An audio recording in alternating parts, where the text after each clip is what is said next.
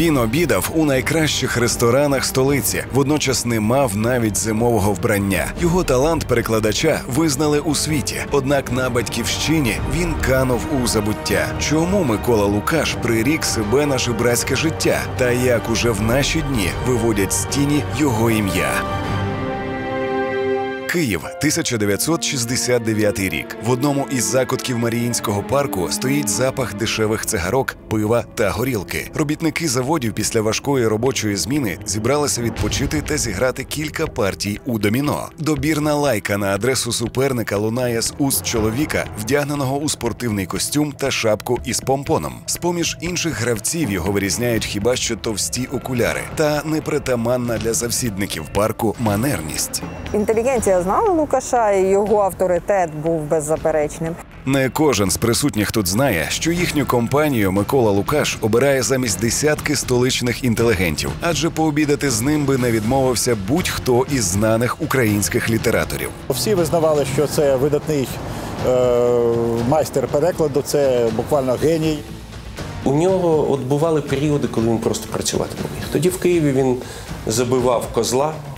Це відомо теж його пристрасть нещаслива от, е, грати в доміно в скверику. І е, це були періоди великі нічого не діяння, і е, які в силу от, е, ну, обставин його життя е, ставали дедалі ширшими. Перекладач Микола Лукаш уже встиг завоювати авторитет одного із найталановитіших митців столиці. У письменницьких колах поза очі його називають людиною словником. Лукаш вільно спілкується 22 мовами, віртуозно перекладає із 13, а твори у його інтерпретації є справжньою здобиччю для книголюбів.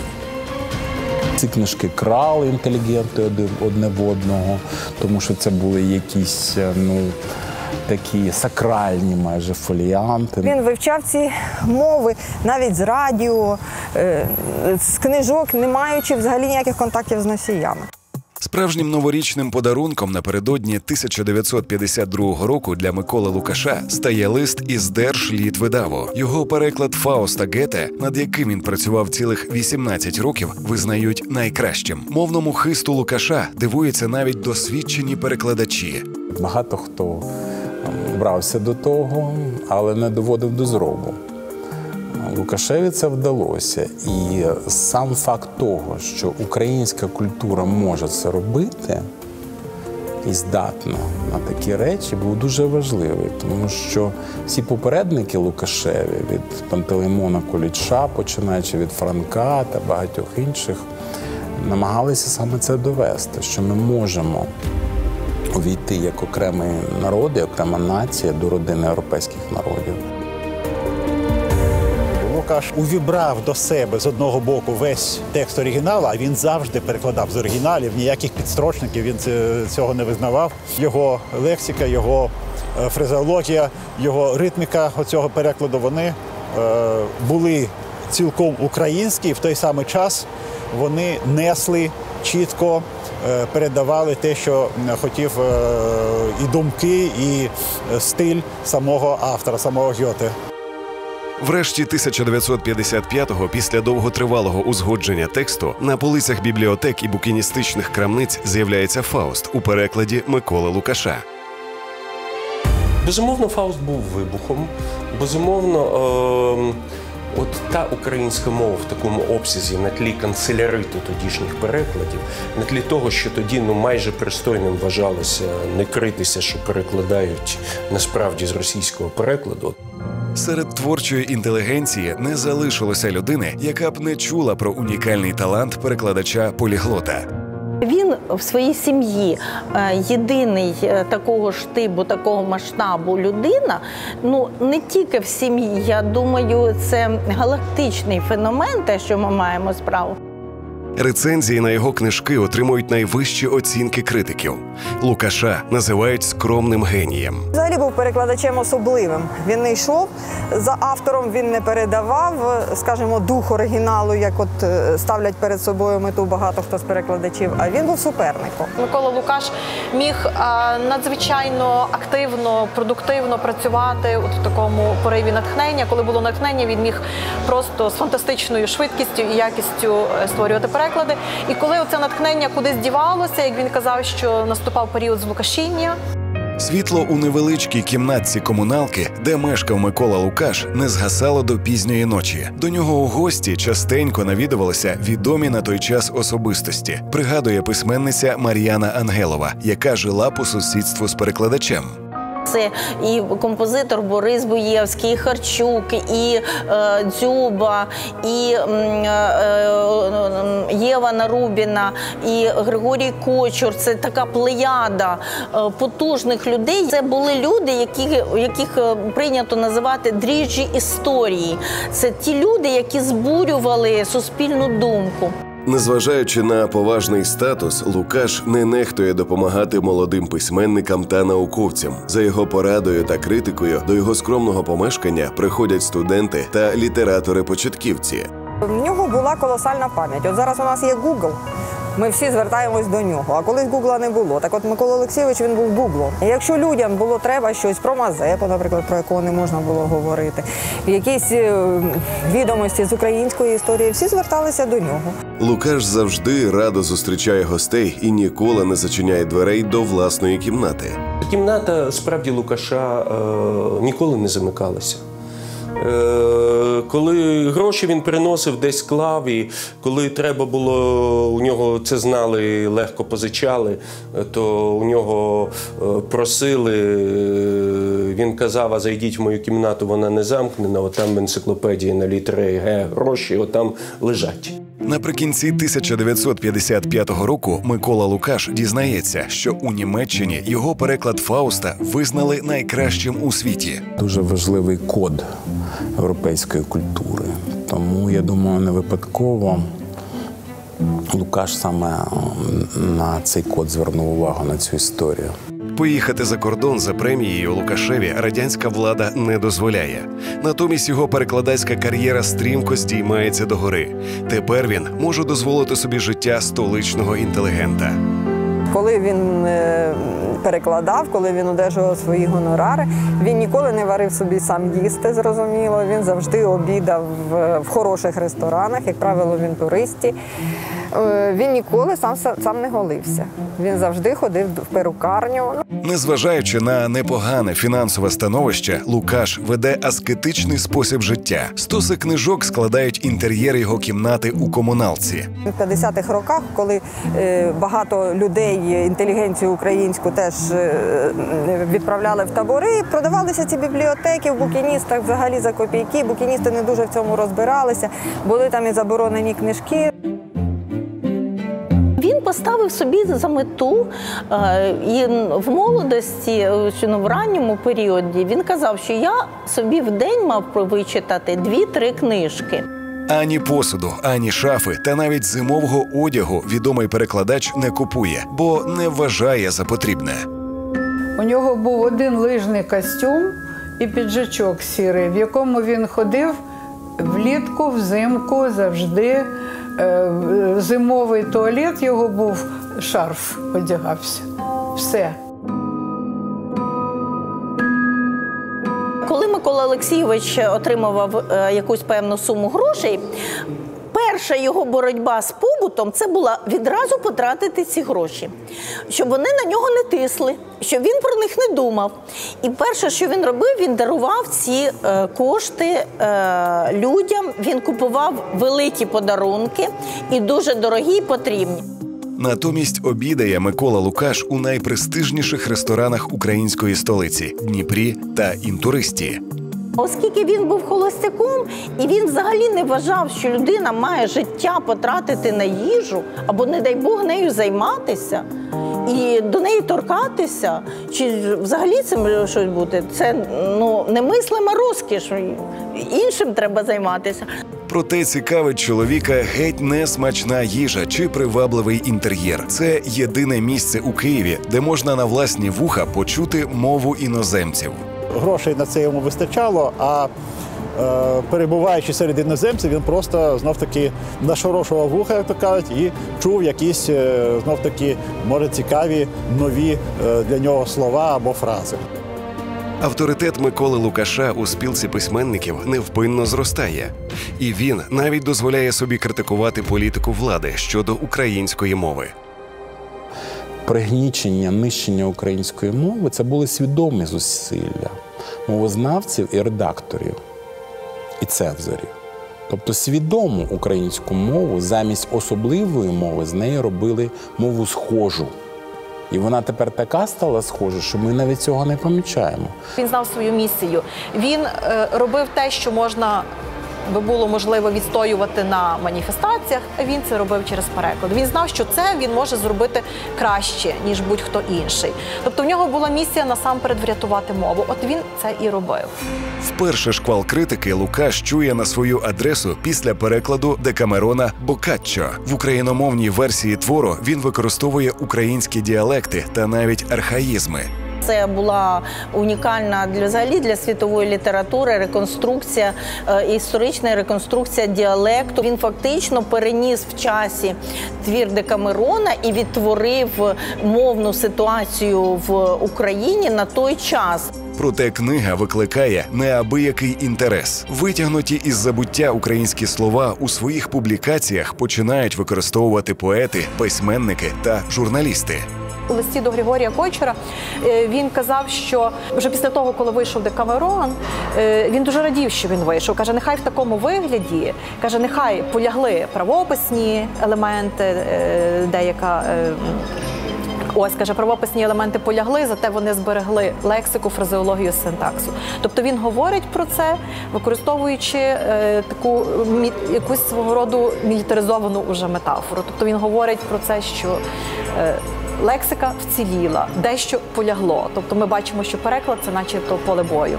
Незважаючи на супротив, Лукаш до останнього відвоює власний авторський стиль. Людина, що лізла за оті, як я кажу, червоні прапорці, могла накласти навіть головою, а вже кар'єру там втратити, е, родини не мати. Власне, може, це одна з причин, що він не мав родини, тому що він е, е, під цією сокирою ходив. Так, у перекладі поезій Федеріко Гарсія Лорки Лукаш першим із радянських перекладачів використовує матюк, за що його вкотре осуджують. Ця вся матюкливість, ця вся е, імітація суржика найгіршого, який можна собі уявити, цієї мішаної мови, макаронічної якоїсь, назвіть її як хочете.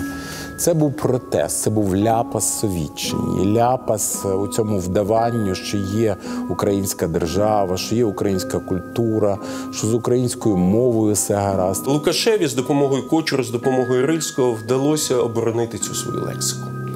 От архаїзацію і так далі.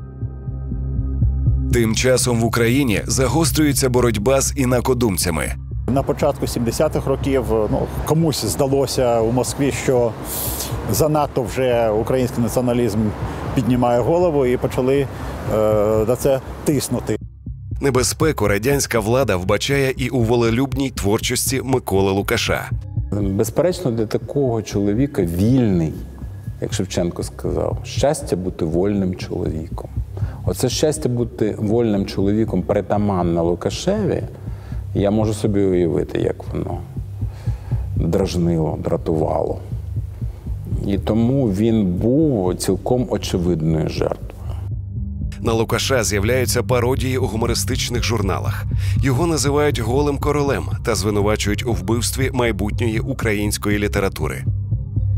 Микола Лукаш, е, це все послухаємо. Це було надзвичайно неприємно, але знову ж таки, я думаю, він був просто вищий цього всього і на такі дрібнички не розмінювався. Тобто зайвий раз свою енергію не витрачав. У нього була потужна громадянська позиція.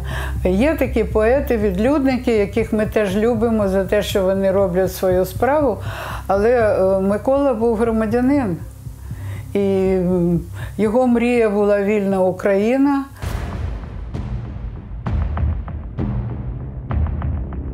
4 вересня 1965 року, після прем'єри фільму Тіні забутих предків Сергія Параджанова, відомий перекладач Микола Лукаш повертається додому сам не свій. Під час обговорення стрічки літературознавець Іван Дзюба, публіцист В'ячеслав Чорновіл та поет Василь Стус закликали присутніх до протесту проти репресій української інтелігенції.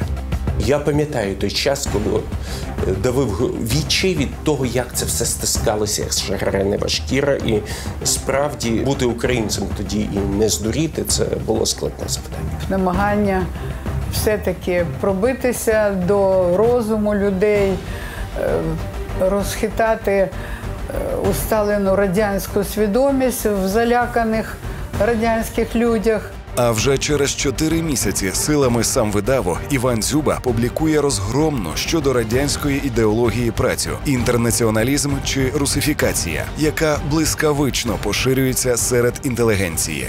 Він показував, що отой е, інтернаціоналізм, як його тлумачили тогочасні радянські ідеологи України, що він суперечить і тому, що говорив Маркс, і тому, що говорив Ленін, і що він взагалі суперечить ну, справжнім, е, як на його думку, істинним е, критеріям радянського способу життя.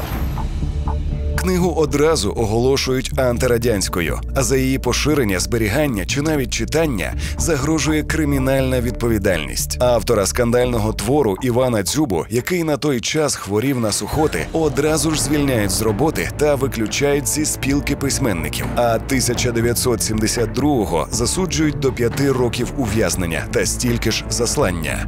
Оскільки радянські ідеологи були неспроможні відповісти на тому ж рівні ідеологічної роботи і переконливо, то і вони могли тільки вдатися до репресій. Несподівано на захист літературознавця стає Микола Лукаш. На таке ще ніхто не наважувався. Знаний перекладач пропонує президії Верховної Ради УРСР відбути термін замість Івана Дзюби. Якщо вчитатися у той лист, який він написав на захист Івана Дзюби, там чітко було дві тези. Перше, він сказав, що він цілком повністю розділяє погляди Дзюби Івана Михайловича на офіційне. Так зване неіснуюче у нас питання. Він сказав, що для нього у даний час, кінця якому ми не можемо, кінця якого ми не можемо передбачити навіть наближено, для мене особисто перебування на будь-якому режимі видається більш-менш рівномарним. Тобто це теж дуже смілива думка, тому що фактично він прирівняв перебування на волі з тим, що перебування в неволі. Це було лицарство чистісінької води, і він інакше не міг чинити. Перекладачу неодноразово пропонують відмовитися від своїх слів, та Лукаш вперто стоїть на своєму. Лукаш не належить до якихось філістерів чи якихось обивателів. Він був людиною, чоловіком несоосвітнім. Тому його вчинки є такі патетичні.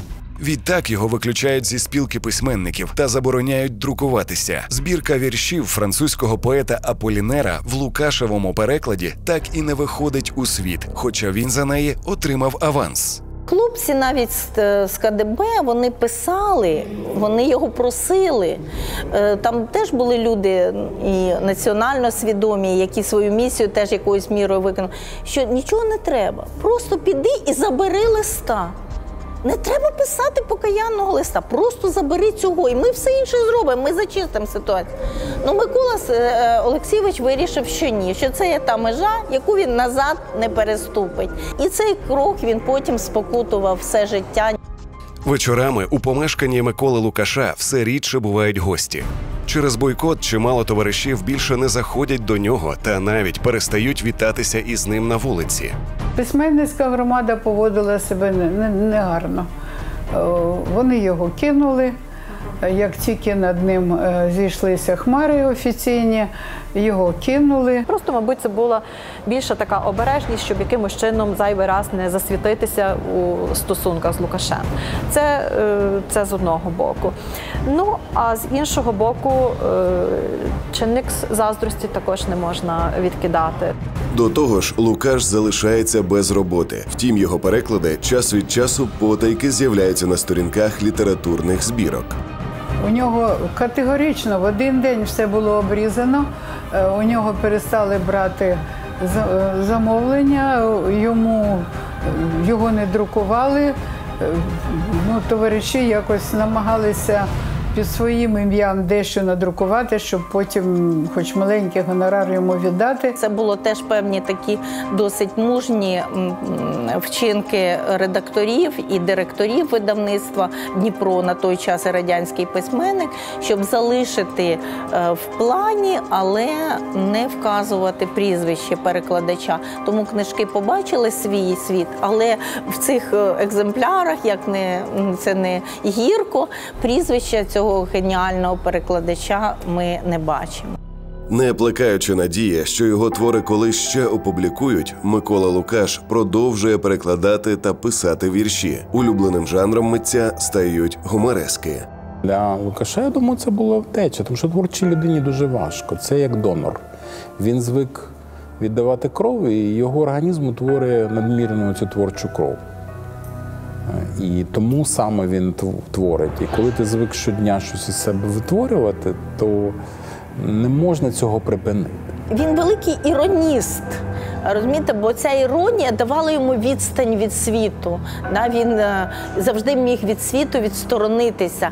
Тим часом Іван Дзюба достроково відбуває своє покарання, після чого його твори знову друкують. Натомість Микола Лукаш залишається ізгоєм. Що від Миколи Лукаша вимагалося, це просто е, написати, піти забрати свою ту заяву. Ну, от фактично написати листа, у якому він би відмовлявся від своїх слів, чого він не хотів зробити. Він принципово цього не хотів зробити. У суспільстві пристосуванців такі люди, як Лукаш, викликають жахливу відразу. А СРСР це було суспільство суцільних пристосуванців. Причому пристосовуватися треба було скрізь і в усьому. Заощаджень у Лукаша не було, економити він не вмів. Тож ще нещодавно відомому перекладачу доводиться жити впроголодь. Ми казали, Микола Олексійович, ну чого ти не заходиш до нас? Він каже: Ну як, я не можу зараз трошки купити цукерок. В новорічну ніч приходжу з якимись подарунками. Він розгублений, тому що він. Я не бачила навіть, щоб біля нього стояла якась тарілка з чимось. Так, книги, стіл, книги, і він сидить собі сам по собі. І лише через 14 років Микола Лукаш знову повертається у літературу. 1979-го редактор журналу Вітчизна Віталій Коротич пропонує Лукашеві перекласти кілька віршів з угорської. Він уже був е, досить е, в поганому здоров'ї. Вони це розуміли. Вони вже його більше не боялися. Тобто, фактично, він вже для них жодної загрози не складав. Однак плідній праці перекладачу заважає страшний діагноз. Я була в нього буквально за дня 4-5 до його смерті. Я прийшла, е, він вийшов з палати, ми сиділи в холі. І дуже важко розмовляти. Я мовчу, і він каже: Я розумію, про що ти мовчиш. Ти, мабуть, думаєш, що я вже більше нічого не перекладу. А я тобі клянусь, я звідси вийду, іду перекладаю останні глави Дон Кіхота. Микола Лукаш так і не закінчує омріяний переклад Дон Кіхота. 29 серпня 1988 року він помирає від раку. Е, Поховали його не на почесній алеї байкового кладовища, а на старої, на старій ділянці, там десь е, на закапелках.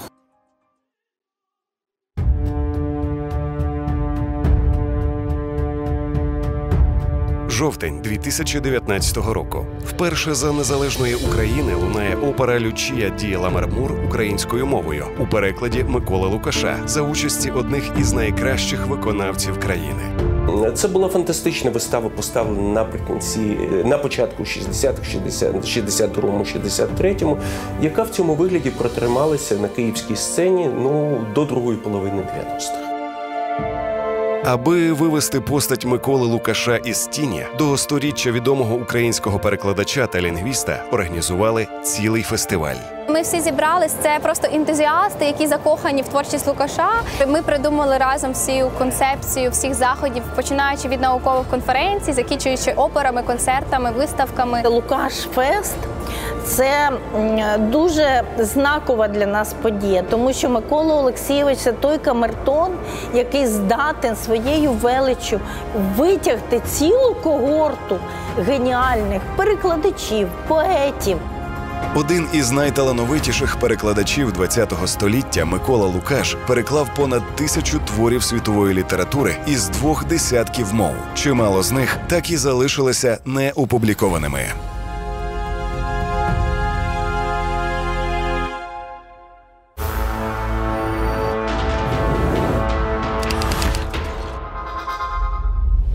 Вітаю вас, я Вахтан Кіпіані. Це історична правда. Сьогодні ми говоримо про українських літераторів і КГБ.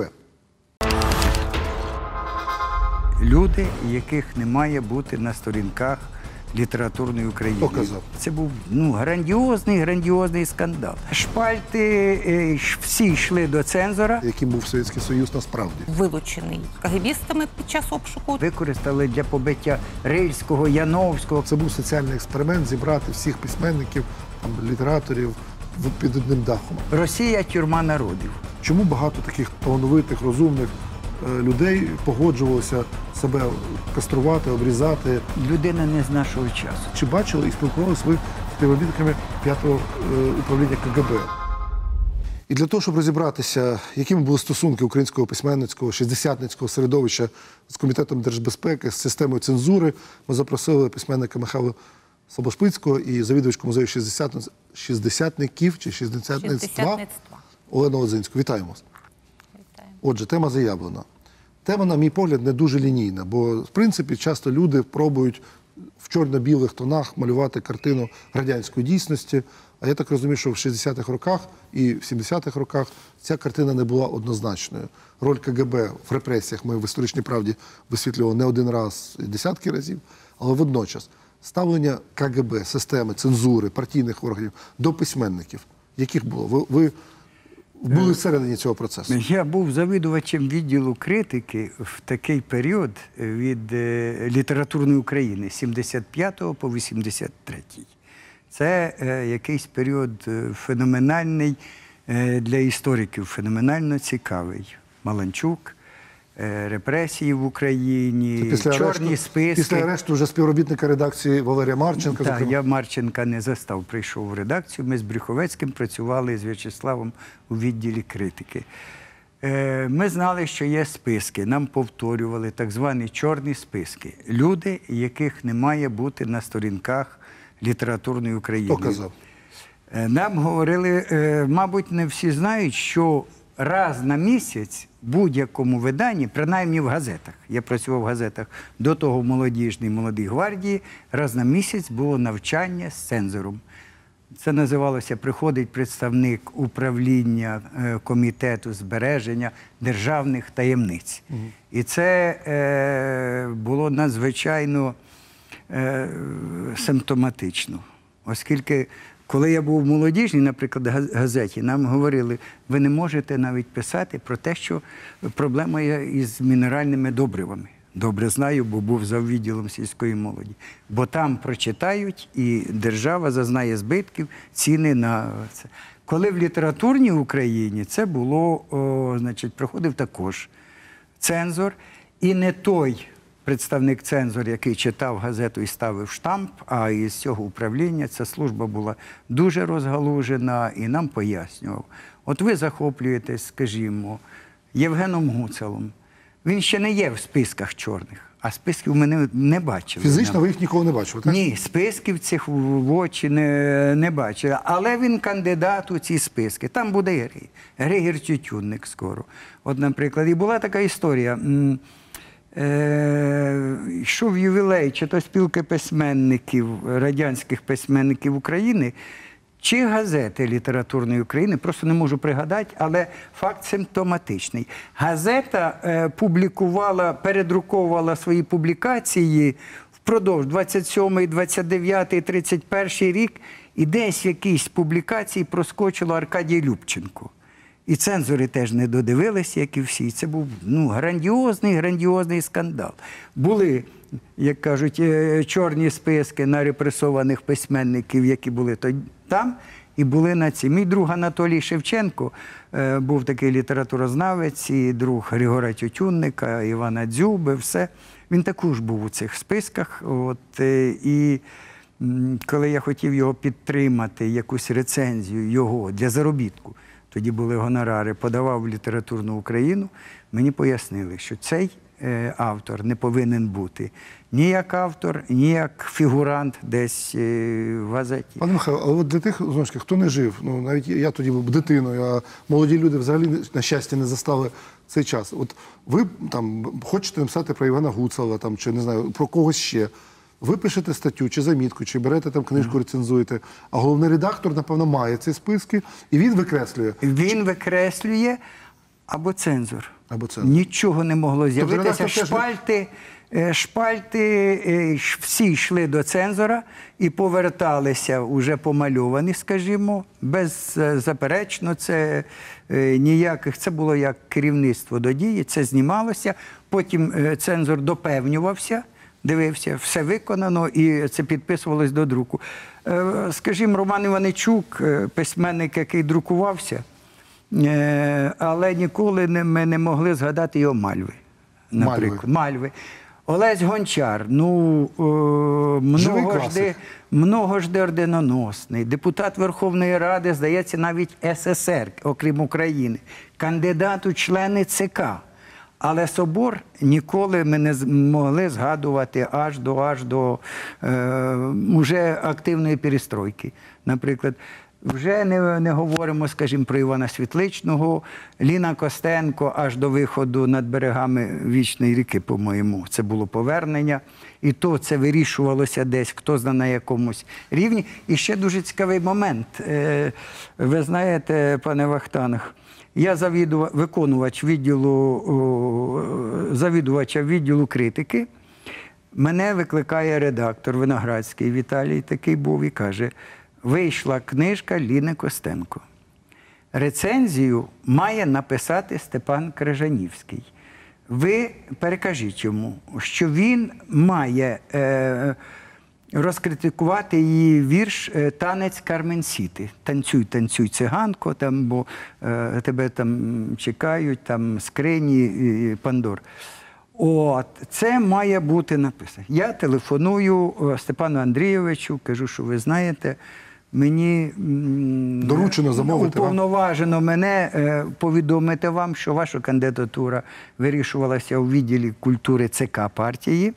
От, і ви маєте там написати ось це. Решта спокійно, ніби вчора була книжка, позавчора ніякої сенсації.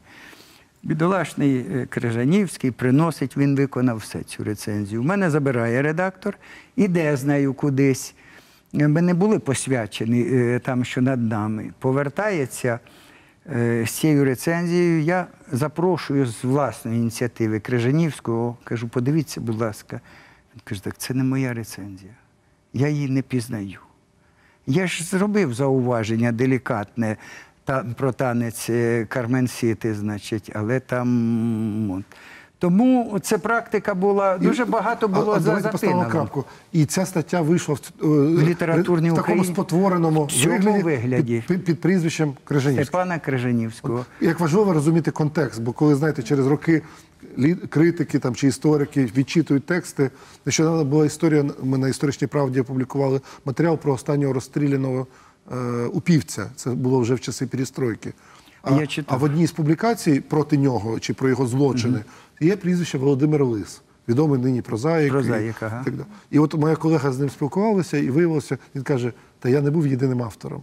Тобто мене змусили ну, поставити прізвище, але там писав цілий колектив людей і пов'язаних з системою. Пані Олена, от ця історія, яку щойно привів навів пан Михайло, і взагалі, напевно, інші історії з невидимої цензури. Наскільки от можна легко показати це в музеї шістдесятництва, розповісти про це молоді, яка має знати, яким був Совєтський Союз насправді? Ну, ви знаєте, у нас якби музей про багатьох осіб, і відповідно про кожного з них дуже такими невеличкими дозами, бо музей невеличкий, тісненький. От, обсяг е, інформації дуже великий. Е, Ми цю тему показуємо через е, ті документи, які в нас є з архіву Івана Світличного. Це, наприклад, той відкритий лист Василя Стуса, якого взагалі не друкували в радянський час е, на батьківщині. Р- Причому є його власні спогади про те, що видавництва з радістю погоджувалися на друк його збірок. А через два тижні приходила категорична відмова. І от він е, десь 69-70 рік він готує великий такий на 12 сторінок машинопису відкритий лист е, до спілки письменників, е, до ЦК, в якому обстоює значить, свої позиції проти утисків цензури, відновити діяльність клубів творчої молоді, ну і так далі. Звичайно, що цей лист аж ніяк не міг бути надрукований офіційно, ну але він пішов сам видавом, і кілька екземплярів було розіслано за адресами, які вказані в нього. От і цей лист був вилучений під час обшуку перед арештом Івана Світличного, проштампований е, Інститутом цензурою. судовної експертизи, напевно. Е, е, Архів КДБ. Архів КДБ. Архів КДБ в 72-му році. От, І він там пролежав, аж поки Леоніда Світлична, весь цей архів Світличного не витребувала після смерті Світличного вже назад. От, І таким чином е, цей архів опинився у нас в музеї. Тут у нас є ці е, документи. І ще такий дуже показовий момент. е, з- В друк е, в Рад- в радянській Україні стусових віршів проходило ну, буквально одиниці. Один з них вірш Натурщик. Він був опублікований, до речі, в літературній Україні. А в якому році не пригадуєте? Це ну, десь е, на початках до 65-го року. А, тобто.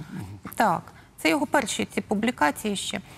І там він, е, ну, тобто до цього вірша жодних претензій цензурних ні в кого не було. Жодної політики в ньому теж немає. От, Але цей вірш також був вилучений е, кагібістами під час обшуку того ж світличного, так само проштампований, е, що він е, має бути вилучений і зберігається в КДБ. От, тільки за одне прізвище Стус. Ну і після того, як вийшла збірка Василя Симоненка, наприклад, на заході, той берег Чекань, то е, так е, ж ми ж знаємо, що там багато віршів теж е, різночитання, спотворення в радянському варіанті. От, е, ну, що ще сказати? Мабуть, що е, сам, сама наявність такого широкого спектру самвидаву говорить про те, що цензура заважала тво- творчому самовираженню наших письменників і поетів. Багато творів ходили самвидавом, і е, деякі з них різко відрізняються від того, що було опубліковано. Бо Є У така, нас бо є, бо є така наприклад, ознака самовидаву, що текст після того, як покидає авторський, е, авторську машинку чи рукопис, він вже автору не належить. І часто при передруці міг хтось вносити зміни, це вже автор не може на це вплинути. У нас є розсипана збірка Ліни Костенко Зоряний інтеграл. Начебто вже було підписано до друку. А як могли підписати до друку, це навіть для мене загадка, бо навіть не будучи радянським цензором. Ну, От, але розуміючи ту систему, можна тільки дивуватися, як так пізно помітили вірш «Завражи мені Волхве, що писав би Шевченко в 33-му, 37-му роках, певно, побувавши в Косаралі, побував би ще на Соловках, ну і так далі. Ви говорили про тих людей, кого, бачите, викидали вже з готових списків. Я говорив е, колись з Миколою Руденком, і він так щиро дивувався. Ну, я ж був радянським письменником. Він, Ортодоксальним. Він навіть казав, я був сталіністом, він, він сам це казав, ортодоксально. Секретарем парткому спілки письменників. Київської організації. Так, і, ко- і коли в, він став учасником міжнародної амністії, потім Гельсінської групи, з літератури так само викинули не тільки його ну, сучасні тексти, але й викинули ті цілком радянські, Ті. лояльні і партійні, можна сказати, твори літератури. Там е, це ж блискуче, просто дивовижно, чистосердно Руденко написав у цих своїх мемуарах Найвище диво життя. Е, е, він служив в військах, як вони звалися, НКВД.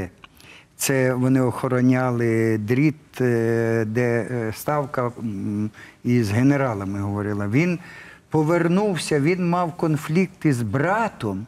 Бо брат був в окупації, і Руденко з такою гіркотою, каяттям про це пише там. фронтовиків Василя Швеця, Козаченка, Руденка. Ще не пригадаю когось там 9 чи 12 людей використали для побиття Рильського, Яновського, Кагановичева команда. І Руденко не Єврейських письменників він мені так, розповідав. Так, так. Потім, уже, коли були космо, безрідні космополіти, а то націоналісти, не такий вже був погромний, ну, критичний Руденко, обережно критикував Рильського, але він там гірко кається про це і, і розповідає усю цю історію. Е, Мені пощастило, я, мені Іван Сенченко сказав, слухайте старих людей. Е, Це ніде не буде написано, це ніде не буде надруковано. Я безквартирний, то жив старого Дмитра Бедзика у Ворзелі на дачі, то в того я е, дуже багато чув. Усенка, хто о, кого садив, запроваджував. Це були. Ну, це не написано. Очевидно, хтось може там до Києва. У мене трохи в мемуарах дарив до теї, бо, скажімо, Полянкер такий був єврейський письменник. І він, повернувшися з ув'язнення, зустрічає Івана Але. Добре, що зацілів. І каже: «Е, що ж ти написав про мене? Ти що, читаєш нашу. Не їдеш? Так, ти що? А той відповідає: мені сказали, то я й написав. Той самий Микола Руденко мені казав, Іван Оле був стукачем. Так. Ми знали, що є списки. Нам повторювали так звані чорні списки. Люди, яких не має бути на сторінках. Пан Іваничук, е, письменник, який друкувався, е, але ніколи ми не могли згадати його Мальви. Наприклад, Мальви. Олесь Гончар, ну е, Живий много класик. жди, много жди орденоносний, депутат Верховної Ради, здається, навіть СССР, окрім України, кандидат у члени ЦК. Але собор ніколи ми не змогли згадувати аж до аж до е, уже активної перестройки. Наприклад, вже не, не говоримо, скажімо, про Івана Світличного, Ліна Костенко аж до виходу над берегами Вічної ріки, по-моєму, це було повернення. І то це вирішувалося десь, хто знає на якомусь рівні. Зараз мені кажуть, що ми можемо поговорити з Тарасом Томенком. Тарас, ви чуєте нас? Так, доброго дня. О, дякую. От ви зняли фільм Слово. Ми говоримо тут про 60-70-ті роки, але ви зробили фільм про долю українських письменників, зокрема під цензурним тиском у 30-ті роки. Е, Пан Слобошпицький щойно сказав, слухайте старих людей. Чи вам вдалося поговорити з кимось з тих письменників або їхніх близьких, хто вже, будучи немолодими, переказували перипетії тих, тих 30-х років? Ну, ви знаєте, ну в будинку слово практично нікого не збереглося. Там залишилися родичі Муратова, е, Трублаїні і е, далекі родичі е, Павла Тичини. Ось ну, вони не пам'ятають тих подій, звісно. Е, єдине, що нашому фільмі ми підходили. е, Брали за принцип е, свідчення очевидців, да, тому ми використовували там і спогади Володимира Куліша, сина Куліша, е, Кардиналовської і так далі. От. І тому прямої розмови, прямих свідчень, очевидно, вже ну, нас немає.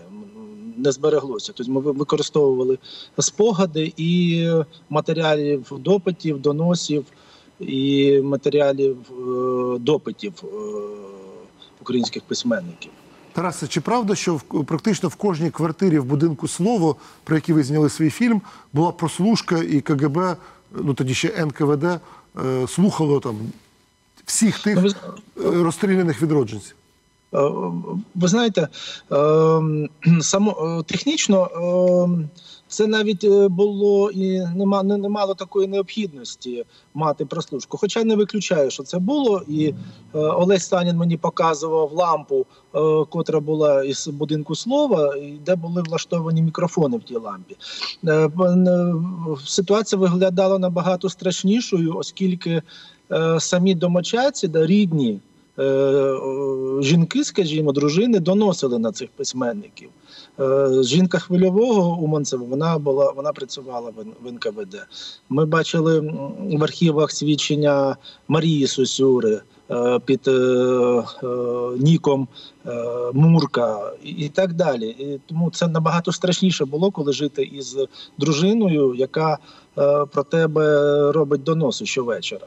От і тому такої не так страшно ці всі жучки, які там могли бути, і мабуть, що і були в стінах, да, тому що казали при ремонті там якісь дроти були і, і таке решта. Але те, що найближчі люди могли доносити, от в цьому є трагедія. І е, жити, мешкати і творити з такою людиною, знаючи, що про тебе можуть написати, це було страшно. Тарасе, а мотиви от дружин, наприклад, які були? Вони боялися КГБ більше, ніж гріха? Вони не боялися. Я, я гадаю, що вон, там зовсім були інші мотивації, що це не було страх. Я думаю, що вони робили е, якусь соціальну значиму для них, е, як їм здавалося, якусь місію. Е, я думаю, що в них ще того страху на той момент не було, адже е, машина ця ацька запрацювала трошки пізніше, але ж вони доносили весь час. Е, Я думаю, що вони, вони вірили в це, що вони можуть таким чином або врятувати е, свого, скажімо, чоловіка, да, там, е, або ну, я не думаю, що це був такий страх, чи, чи в них якась була своя соціальна місія, своя соціальна Роль. як, як спасіння, так. Мені так здається. Тому що, от, скажімо, якщо почитати е, ці доноси Марії Сосюри, да, ніякого такого м, те, щоб засадити чоловіка, такого немає. Я так само думаю, що і Уманцева. Е, він ж, очевидно, що з нею пройшов всі е, негаразди, всі, всі фронти, всі е, побував у всіх перепльотах громадянської війни. Я не думаю, що вона метою було його ну, просто-напросто посадити. Я думаю, це просто ну, збирання якоїсь інформації з метою оберігання. Напевно, так. Ну, важко говорити. Ну, важко зрозуміти взагалі психологію зараз тих людей, да, коли вони мешкали в цьому будинку, і коли по- по- почалися арешти.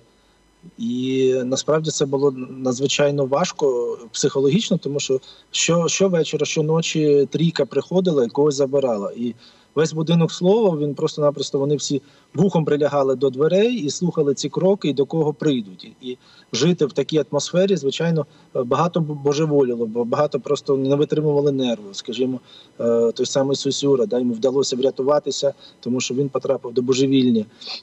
І, і і взагалі та атмосфера, яка творилася, це було на- надзвичайно страшно і відбувалося. Ну це було зроблено з метою психологічної ломки. Да, тому що взагалі це був якийсь соціальний експеримент, тому що зібрати всіх письменників під одним дахом в Харкові, да, який був на той час е, центром культури. В Харкові вперше е, почалося українське радіо, да, там е, воно йшло з, з- Харкова. е, По перші ефіри в Харкові відбувалися найкращі театральні прем'єри. Це був розквіт української поезії, українського слова, української музики, е, малярства. І зібрати всіх людей під одним дахом це був просто якийсь е, геніальний в лапках експеримент Сталіна.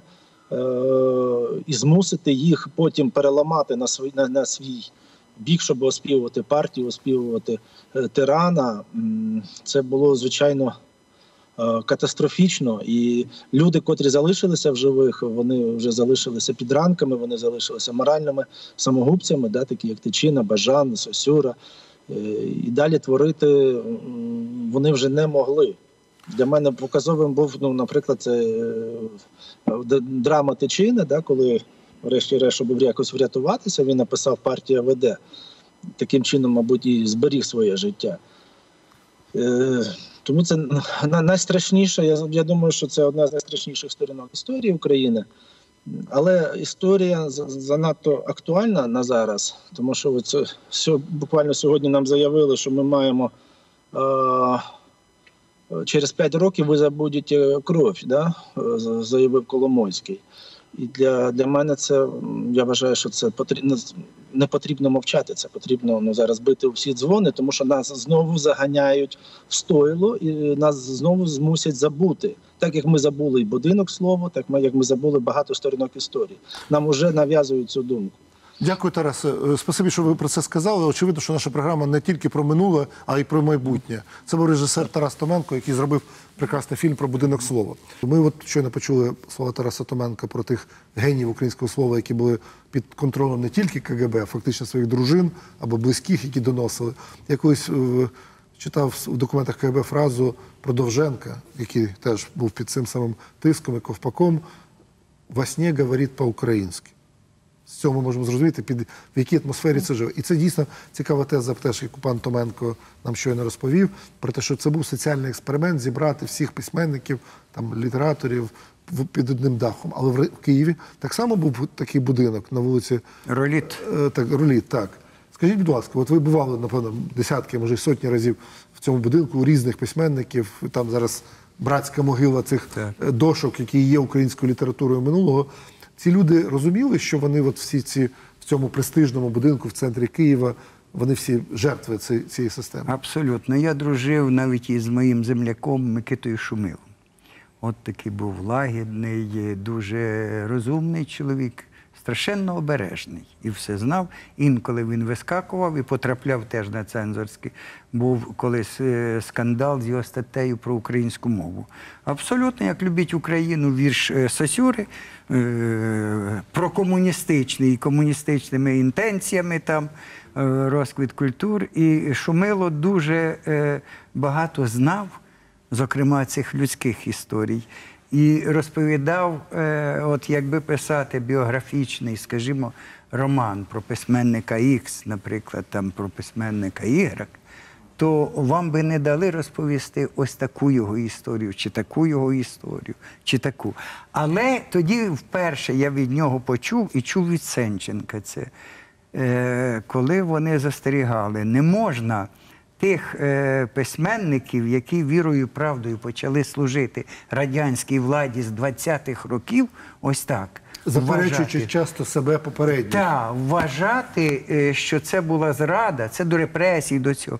Е, Ви, е, мовляв, забули е, дуже одну сентенцію Леніна, дуже важливу. Росія тюрма народів.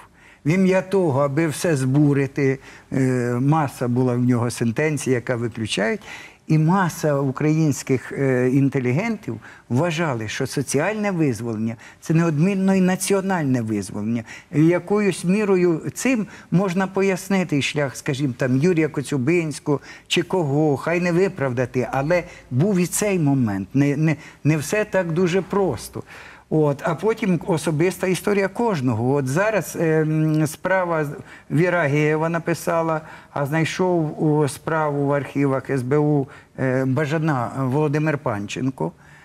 І там дивовижна ця історія. Все оточення. І Микола Платонович е, дав згоду на співпрацю. І там пишуть е, ці оперативники, що він блефує. Він говорить щось компрометуюче про мертвих, а про друзів говорить про свої, про своє коло, тільки якісь похвальні слова, і він як адвокатом їхнім виставляє. І тільки знято було його із е, е, уже із, як кажуть, з обліку із цих активів, коли він став заступником голови Ради міністрів. От. Чи, скажімо, історія Рильського зараз Володимир Панченко видав всю цю видавництві фоліо, всі ці секретні матеріали пов'язані з історією Рильського. Просто бачиш, що крім загального цього контексту, що було, е, справді зробити коренізацію, чи в нас це звалося українізацію, е, вибити цим політичний ґрунт із під рації і побачити, що зійшло ці сходи, і скосити їх, то ще кожен випадок це шалено був індивідуальний. зібрати всіх людей під одним дахом це був просто якийсь е, геніальний в лапках експеримент Сталіна, е, і змусити їх потім переламати на свій, на, на свій бік, щоб оспівувати партію, оспівувати е, тирана. Це було звичайно. Е, Катастрофічно, і люди, котрі залишилися в живих, вони вже залишилися під ранками, вони залишилися моральними самогубцями, да, такі як Тичина, Бажан, Сосюра. Знаєте, таке було навіть в 80-х роках. Я пам'ятаю такий іронічний вірш, що там було щось про гласність. товарищ там гласность, а Так. госбезопасность вспомнит ваші Ну, імена. імена. Тобто, Так, фактично, е, пані Олена, е, про, про що говорить пан Солошпицький, це те, що робила система. Але всі люди, ну, властиво людині жити, хотіти жити, творити, писати, а для поетів бачити свою першу книжку. Чому багато таких талановитих, розумних е, людей погоджувалося себе каструвати, обрізати, вставити ці вірші паровози, які ну, вели партію там, чи Леніна кудись. Чому вони йшли на цей компроміс? Ну, напевно, таким дуже яскравим прикладом е, паровозного е, ролі паровозних віршів в збірці. Це все одно заборонена е, і вилучена потім з обігу збірочка раннього ще Дмитра Павличка Правда кличе. Відкриваєш збірочку, і там більш як половина от, той паровоз. Тобто все про Леніна, партію, все прекрасно, все цензура жодних претензій мати не може. А наприкінці збірочки, коли умер кривавий Торквемада. І оцей один вірш спричинився до того, що збірка була вилучена і заборонена. Навіть у студентів на заняттях сказали, принесіть на семінарські заняття для обговорення, начебто. От, і вилучали. От, у нас є в музеї ця збірочка. А сам вірш після того пішов сам видавом, е, тільки ще більший розголос якби отримав. Ну і ще такий момент, коли поети, письменники, розуміючи, що те, що вони написали, ні за яких обставин не може бути надруковано. От, і може принести їм значні неприємності, а твір все-таки ну, ж, хочеться якось його опублікувати, це реалізувати. От, е, самі свідомо щось змінювали і додавали або вилучали. Ну, це такий, в принципі, яскравий момент. Е, Приклад, е, це коли е, на Биківню вперше тоді приїхали. м, Лесь Танюк, е, Василь Семененко і Алла Горська, і побачили, пересвідчилися на власні очі, що це дійсно місце масових розстрілів, і там ці дітлахи черепом простріленим грали. Цю історію багато разів переповідав Лесь Танюк. То коли виходили вони на шосе, вже звідти йшли. Василь Семененко прочитав такі рядки: ми топчемо і ворогів, і друзів. Обідні йорики, всі на один копил. На цвинтарі розстріляних ілюзій уже немає місця для могил. А потім, коли в нього цей вірш уже якби е, вималь, ну, народився великий, гнівний, е, він розуміє, що так його ніхто не надрукує. І він міняє цю першу строфу. Е, Гранітні обеліски, як медузи, повзли, повзли і вибилися з сил. От. І ще й маскуючу назву дає пророцтво 17-го року. І допомогло. Цензура ж не допетрила, про що це йдеться. М, 17-й рік згаданий, ну, значить, щось таке правильне. І він навіть в посмертну його другу збірку цей вірш війшов. В кінці 60-х років був такий випадок, коли молодий літератор, його звали Ярослав, а прізвище мене вискочило. Ступак. Ступак, дякую. Я навіть його знав, бо він жив, він жив у Швеції, потім багато років. Він написав Фінляндії чи Швеції? Швеції, Швеції. Я з ним в Швеції зустрічався. Він написав повість про партизан. Гординя. І, Гординя. Та, і ця повість була надрукована, і там гарно її прийняла критика. А потім почали ветерани. У нас же за совєтські часи пенсіонери, ветерани були одними з тих, хто активно дописували.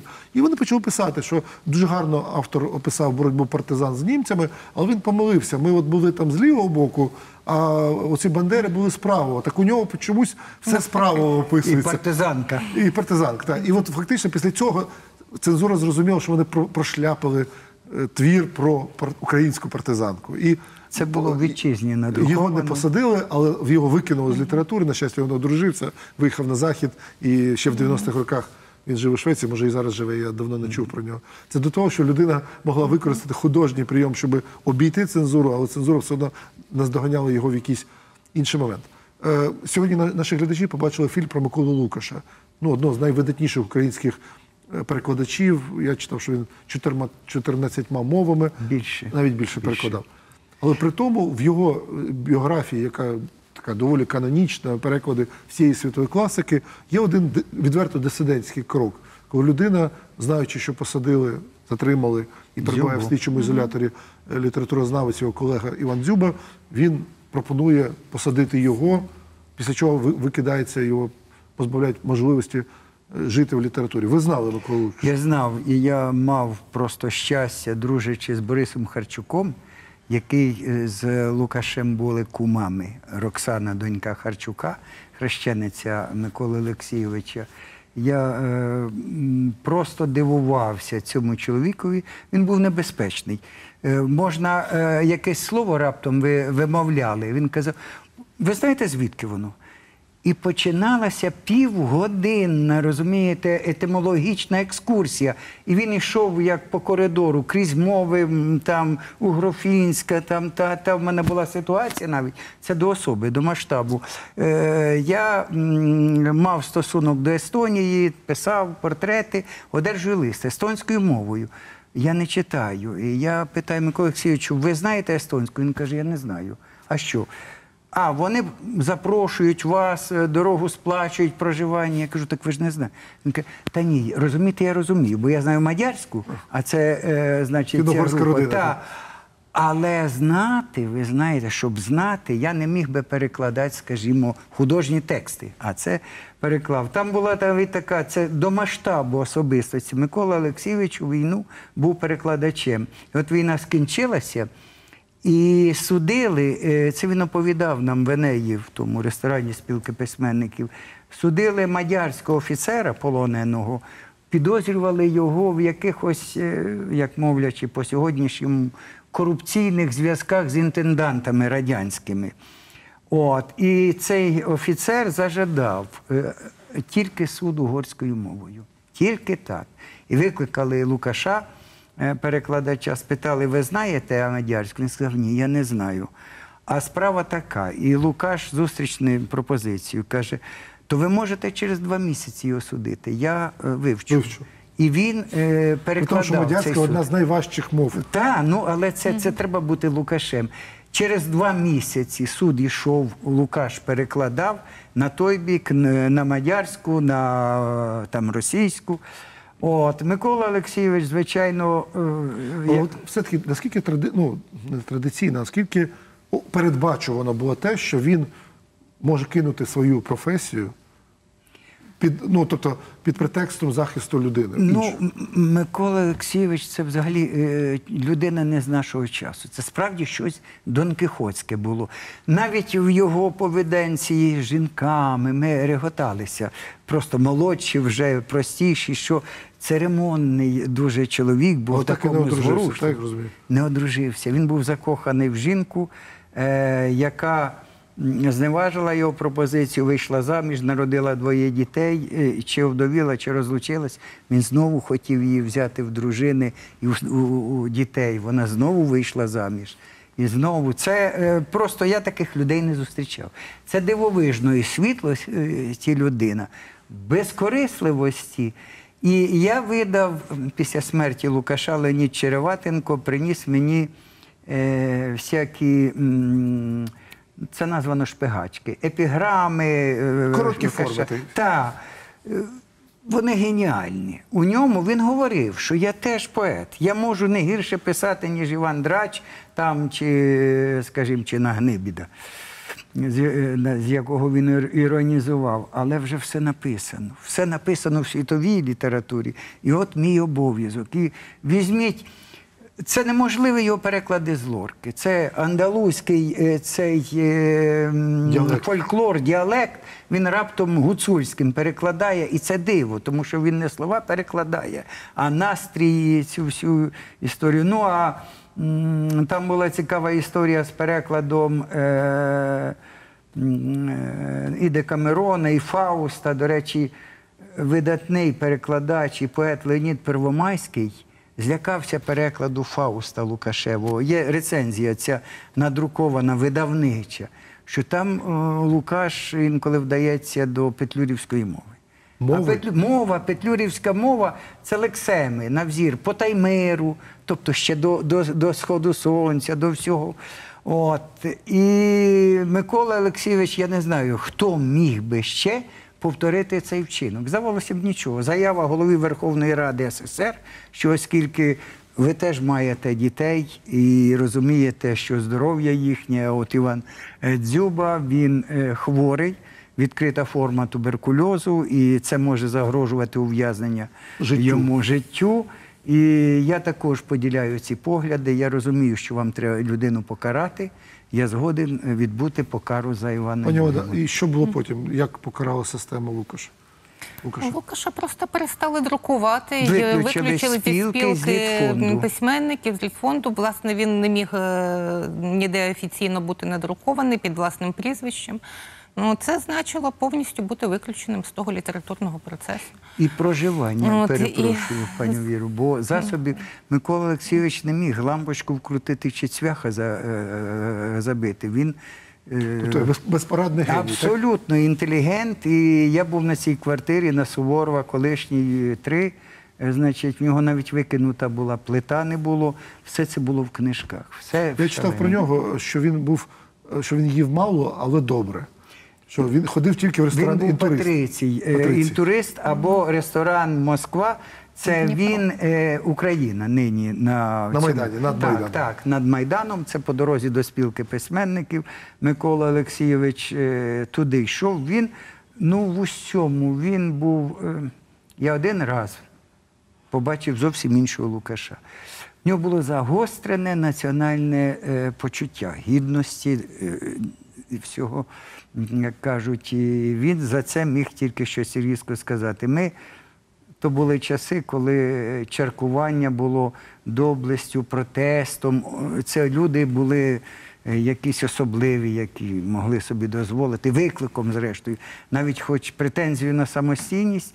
І от е, компанія класиків, я молодий літератор, при них ми в центральному гастрономі в черзі, бо до сьомої продають алкоголь, тільки стоїмо.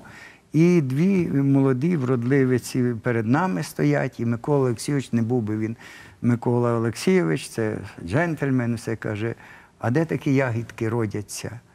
І раптом одна з цих пані е, говорить, о чому він шепчет на шахтерському. І раптом Микола Олексійович каже, а перевожу, откуда такої, такі беруться? І цим. Це я глянув, мене очі полізли на лоба. Такого Лукаша ще ніколи е, справді ми не бачив. Настільки це було загострене, оце в нього відчуття.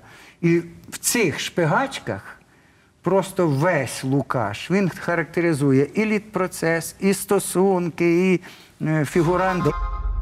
Тому багато таких талановитих, розумних е, людей погоджувалося себе каструвати, обрізати, вставити оці вірші паровози, які ну, вели партію там чи Леніна кудись. Поети, письменники, розуміючи, що те, що вони написали, ні за яких обставин не може бути надруковано. От, і може принести їм значні неприємності, а твір все-таки ну, хочеться якось його публікувати, це реалізувати. От, е, самі свідомо щось змінювали і додавали або вилучали. У 15-му році, на щастя, відкрилися вже тепер повністю архіви колишнього КГБ. Тепер ми знаємо ну, те, що чого навіть в 90-х роках не знали про стеження, про справи, про документи, експертизи і так далі. Пані Олена, от що ми нового за останні роки дізналися про відомих фігур українського літературного процесу з матеріалів, які зараз відкриваються чи відкрились в архівах КГБ? Ну, на жаль, маючи дуже великий музеїфікований ще архів нашого музею, от, я маю дуже багато роботи саме з цим архівом, і відповідно дуже мені шкода, я не можу знайти час на безпосередню роботу в архіві. Тобто, фактично, у вас є От у нас- у нас які не опрацьовані, ви так, проду- так, так. На наш неопрацьований ще фонд, але в, ці, в цих фондах є матеріали, які повернуті е, з архівів е, КДБ. От, і нам передають зараз копії. У нас є частина справи лісового. У нас є справа, фрагменти справи нашого засновника Миколи Григоровича Плахатнюка. Е, Є справа плюща майже повністю. От, е, ну, так от збираємо потрошку. Ну і, звичайно, купуємо книжки. От, так, так само, як і ви опублі- опублікували нещодавно справу Василя Стуса. І, звичайно, для нас, для нашого музею, це теж дуже потрібна, корисна книжка. От, а у нас е, Стусів архів досить таки потужний, і у нас знову ж таки завдяки архіву світличного знахідка була з цього, яка стосувалася Стуса. Е, Це варіант його роботи Феномен доби. Протичину. Е, Протичину, так. Він привіз е, свої машинописи на останній їхній відпочинок у Прип'яті перед арештами влітку. Ну, От, і роздав. Там було кілька екземплярів, він їх роздав тому товариству. І завдяки цьому значить, ця робота збереглася і вона була опублікована. Опублікована була до розмови, до обговорення цієї роботи зі Світличним. Очевидно, восени, вже після повернення з Прип'яті, Василь Стус приходить до Світличного, і вони обговорюють цю роботу. І вдома у Світличного, на чернетках Світличного, Стус вносить правки, викреслює історичні екскурси, доповнює якимись матеріалами, які пом'якшують позицію щодо тичини. Бо, очевидно, Світличний виступив в ролі адвоката, певною мірою пом'якшив деякі висловлювання, там характеристики, е, ввів пару позитивних прикладів. І оцей е, відредагований вже стусом варіант. Він був вилучений, е, він лишився в паперах світличного і був вилучений під час обшуку світличного. Він повернувся, е, от знайдений уже На нами. початку 90-х так, років.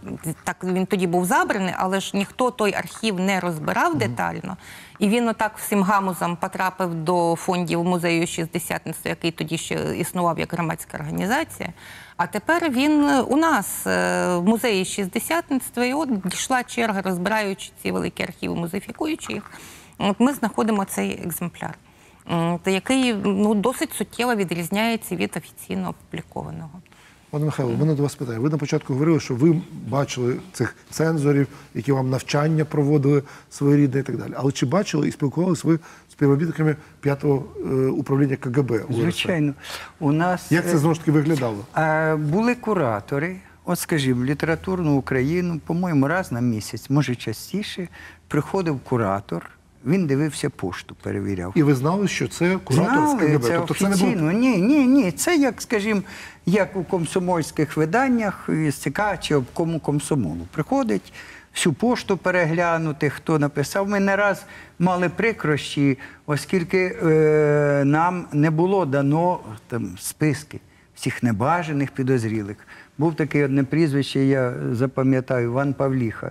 Е, прислав якісь статті. Блиск була е, літературно-критична. Вона різка була, там соціально не було ніяких акцентів, там естетичний просто аналіз.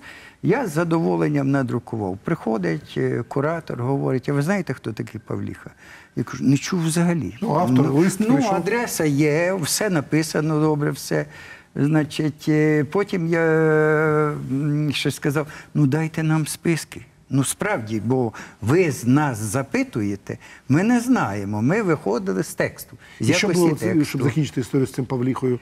Вас просто попередили, що більше. Попередили, щоб більше його не було, але е, Брюховецький тоді ми працювали. Він каже: мабуть, і Павлісі попередили, і ми е, отримали його, що вже, мабуть, він не буде присилати. Справді, там було коло допущених, скажімо, партком.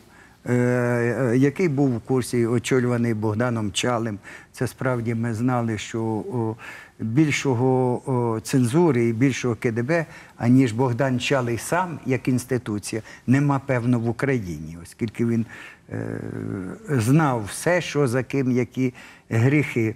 От. Ну і секретаріат е, спілки також ж курс вів. І от ви, пані Віро, е, говорили е, про ці, ой, перепрошую, ці м, паровози. Це справді було категорично. А е, я писав багато закритих рецензій на поетичні, на прозу. От, наприклад, дивився редвисновки. Там редактор запрошує, каже, диви, я написав редвисновок, от у мене вже є претензії. Де живе поет? В цей час, коли трудовий ентузіазм, бам, з'їзд і так далі, і так далі, він милується волошками, скажімо, Євген Гуцало чи що. От зауважимо, що вірші про сучасність, про е, ну, Гуцало вжито тут як фігурально. От. І до яких тільки вдавалися е, форм письменники, аби е, написати, сказати, протягти якусь. Земляк мріяв сказати про голод. От Василь Земляк.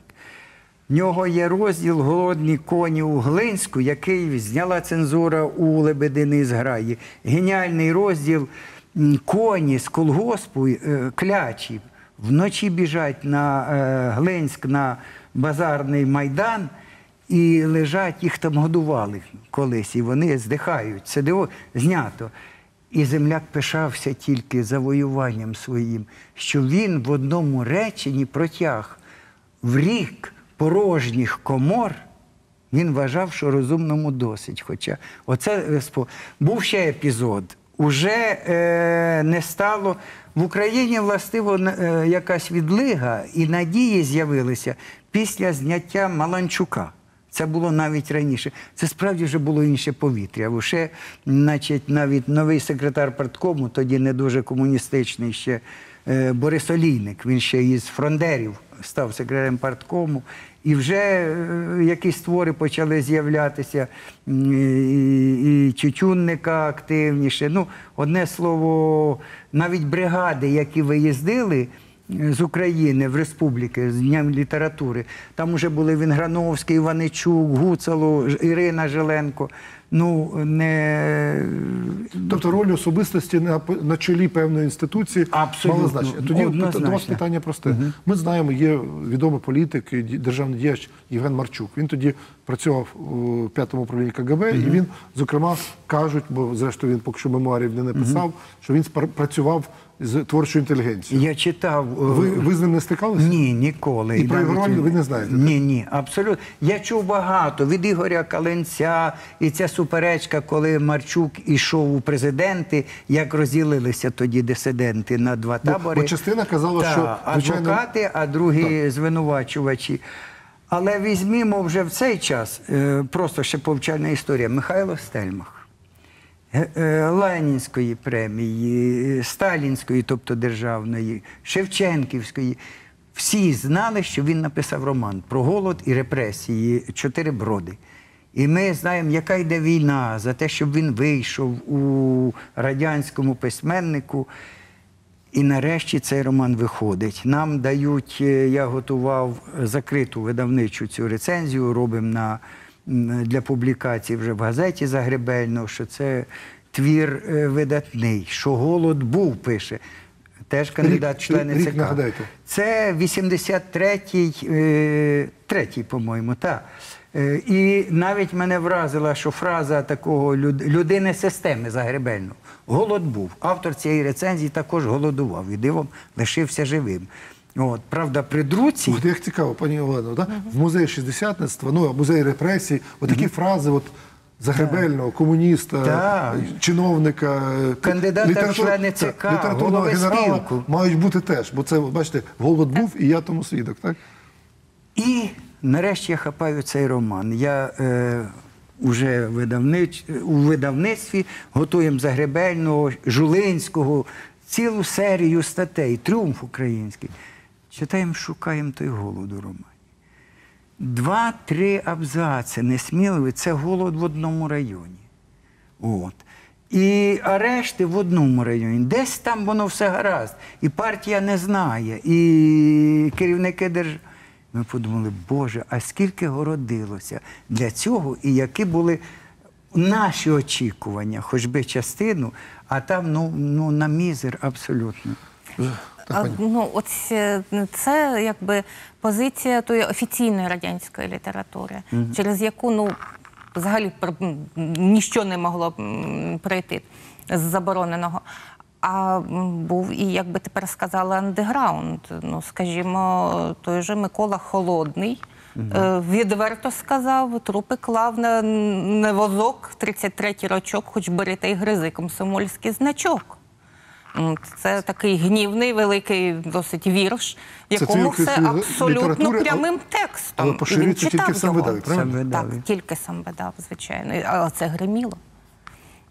Так, як він собі міг дозволити настільки відверто говорити, не наважувався ніхто. Звичайно, дуже неоднозначна фігура, дуже складна доля, дуже протиріч багато. Ну, але його рання творчість це, звичайно, явище було. Ну, властиво, було три українських літератури. Українська радянська література це публіковані тексти, які е, все, я не говорю про якість іншого. Е, Українська література в діаспорі творена і андерграунд. Можливо, в андерграунді і найменша кількість текстів, але якраз багато того, що е, не оприявнено в літературі українській офіційній, та властиво навіть і в діаспорній, бо не все було Не все потрапляло на так, так. Дякую, це була цікава розмова. Я сподіваюся, що наші глядачі отримали базове розуміння, як не просто було бути радянським літератором, мріяти і, і бачити, і мати можливість, зрештою, перекласти там Декамерон там, чи зробити внесок у світ, в українську світову культуру, водночас залишившись на свободі і водночас залишившись, залишившись людиною з гідністю, яка не піддається сумніву. Бачите, вже скільки років минуло, і вже майже 30 років е, геніального перекладача Лукаша нема, але ми про нього сьогодні говорили. Сьогодні, пані Олена, дякую вам, дякую пане Михайло за цікаву розмову. Це була історична правда. Рівно за тиждень на каналі Еспресо ми знову будемо шукати факти історії, говорити про вагомі історичні фігури, літературний процес, давати цьому оцінку. Тобто будьте з нами, будьте з каналом Еспресо.